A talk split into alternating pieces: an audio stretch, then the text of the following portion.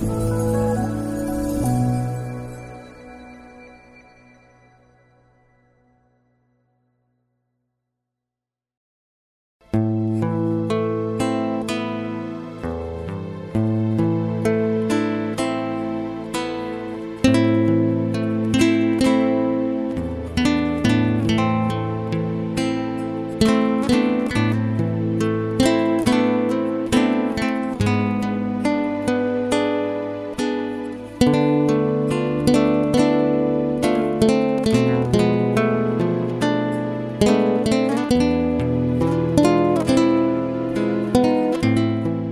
mời quý vị theo dõi chương trình Maranatha của truyền thông dòng tên.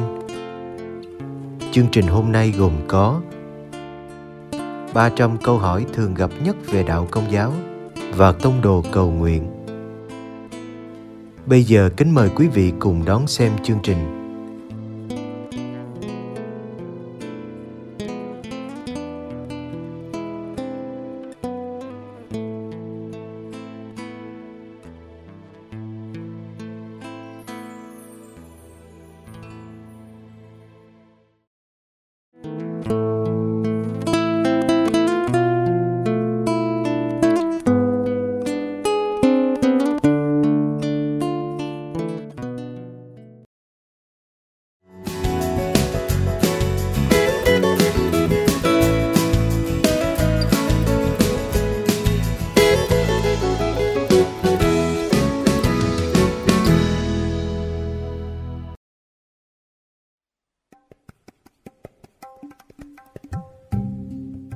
Câu hỏi 16, liệu có bất cứ sai lỗi nào trong Kinh Thánh không?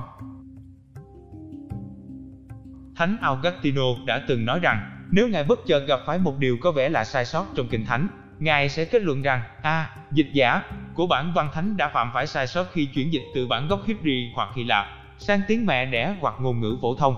B. Những người sao chép bản viết tay từ những thủ bản đã phạm phải sai sót. C. Ngài xét, như một độc giả đang diễn giải sai bản văn và đang không dùng ý nghĩa mong muốn của tác giả. Thánh Augustino không bao giờ có thể chấp nhận tiền đề cho rằng Kinh Thánh có bất cứ sai sót nào. Ý tưởng này được gọi là tính không thể sai lầm.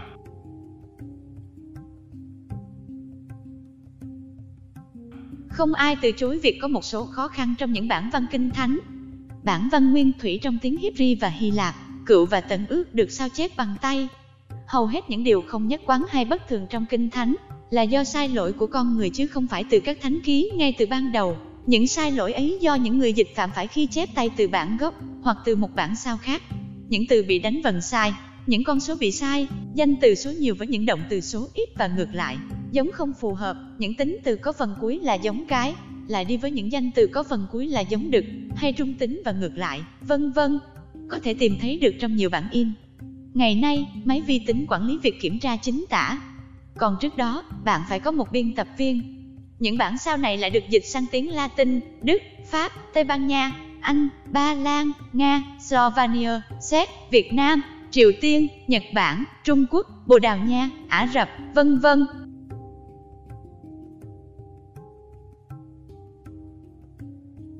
Chỉ có bản viết tay nguyên thủy của Thánh Ký, được các học giả kinh thánh gọi là thủ bản, được đảm bảo là không thể sai lầm, và được linh hứng, không may thay, không thủ bản nào còn tồn tại.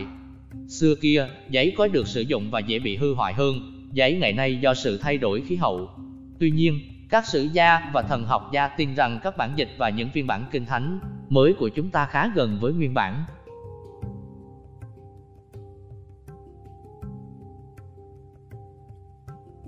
Những khó khăn trong kinh thánh xuất hiện khi việc chủ giải theo nghĩa đen được dùng để giải thích một đoàn trích vốn phải được hiểu theo nghĩa ẩn dù hay nghĩa biểu trưng. Khi Jonah được Thiên Chúa sai đi tới thành Ninive, Kinh Thánh cho biết, thành Ninive là một thành phố rộng lớn đến nỗi phải mất 3 ngày để đi xuyên suốt dọc thành phố. Jonah chương 3 câu 3 Diễn giải theo nghĩa đen, nếu một người trung bình tại thời điểm đó có thể đi bộ 20 dặm, khoảng 32 km, trong một ngày, có nghĩa là thành phố ấy có đường kính 60 dặm, khoảng 97 km, Bạn đã từng thấy nàng kẹt xe trong nội ô thành phố mang hạt tang hoặc thành phố trung tâm Philadelphia chưa? Việc người ta bước từng bước trên những con đường đông nghẹt người gồm doanh nhân, người bán hàng, động vật, xe bò, xe ngựa, vân vân, thì không giống kiểu đi bộ trên đường Appian tới Roma. Thời gian và khoảng cách đi bộ của bạn sẽ phải khác nhiều khi bạn đi trong một thành phố lớn hay một thị trấn vùng quê. Nếu giải thích theo nghĩa ẩn dụ, 3 ngày không có nghĩa là 72 giờ đi bộ liên tục.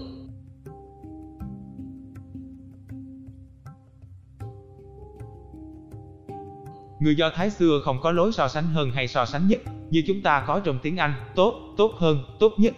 Vì thế họ dùng lối ngoại ngôn hay lối nói cường điệu để làm nên một điểm nhấn. Điểm nhấn không có ý được giải thích theo nghĩa đen. Chúa Giêsu nói trong tin mừng, ai đến với tôi mà không dứt bỏ cha mẹ, vợ con, anh em, chị em và cả mạng sống mình nữa, thì không thể làm môn đệ tôi được. Luca chương 14 câu 26 Giải thích theo nghĩa đen, Kitô hữu sẽ phải ghét bỏ cha mẹ của mình, nhưng các điều răn nói chúng ta phải tôn trọng cha mẹ. Mắt thư chương 10 câu 37 sử dụng khái niệm của tiếng Hy Lạp khi nói, ai yêu cha yêu mẹ hơn thầy thì không xứng với thầy. Ai yêu con trai con gái hơn thầy thì không xứng với thầy. Khi bạn so sánh hai đoạn trích trên, bạn thấy được cách thích hợp để hiểu từ ghét. Trong Luca chương 14 câu 26 là yêu ít hơn, chứ không phải là cổ suý cho sự thù ghét.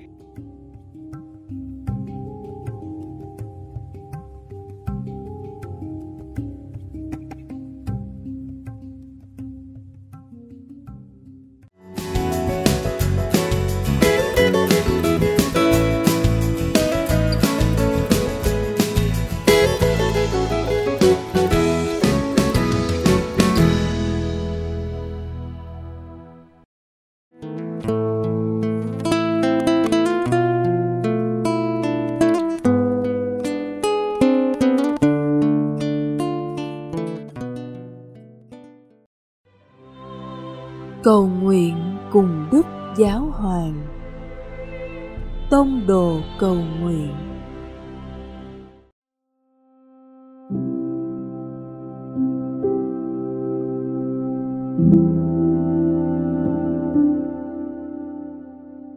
cùng Chúa Giêsu buổi tối.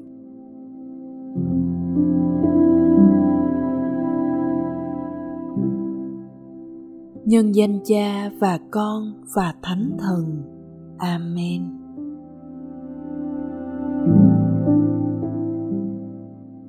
Con đón nhận bình yên của buổi chiều tà và tạ ơn Cha vì những gì con đã nhận được trong ngày hôm nay.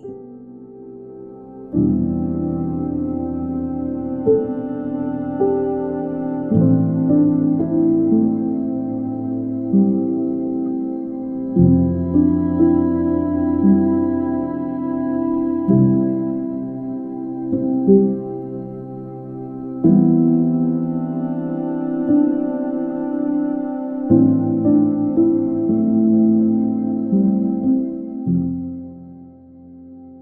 có nghe được tiếng chúa thông qua những nhu cầu của mọi người xung quanh con không? Con có vun đắp mối tương quan mật thiết với chúa giêsu để nhờ đó biết cách giúp đỡ người khác không?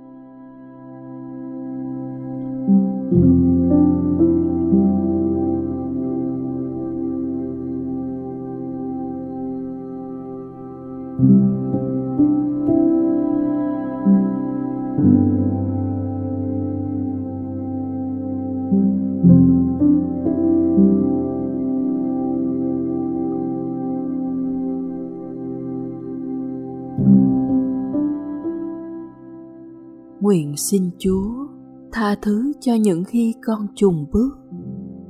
Cùng xin Ngài giúp con lên kế hoạch sống tốt hơn vào ngày mai. Con cầu nguyện cho những giáo lý viên để họ có thể sống những điều họ dạy bằng một đôi tai yêu mến lời hằng sống.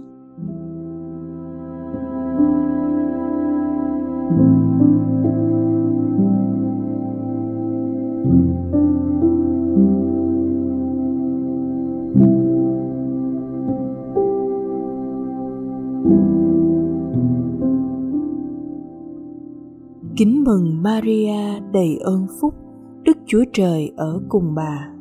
Bà có phúc lạ hơn mọi người nữ, và Giêsu con lòng bà gồm phúc lạ.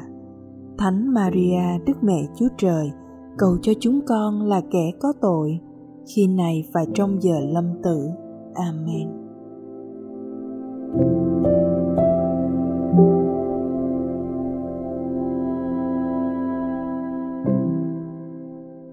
Nhân danh Cha và Con và Thánh Thần.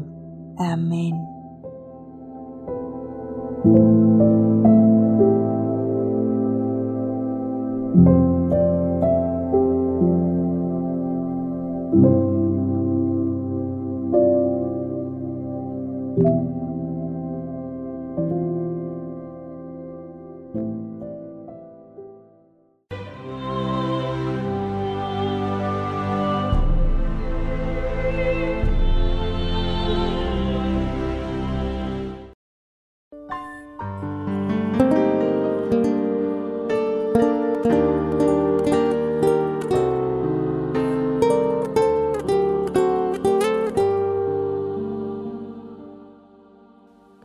Cảm ơn quý vị đã theo dõi chương trình.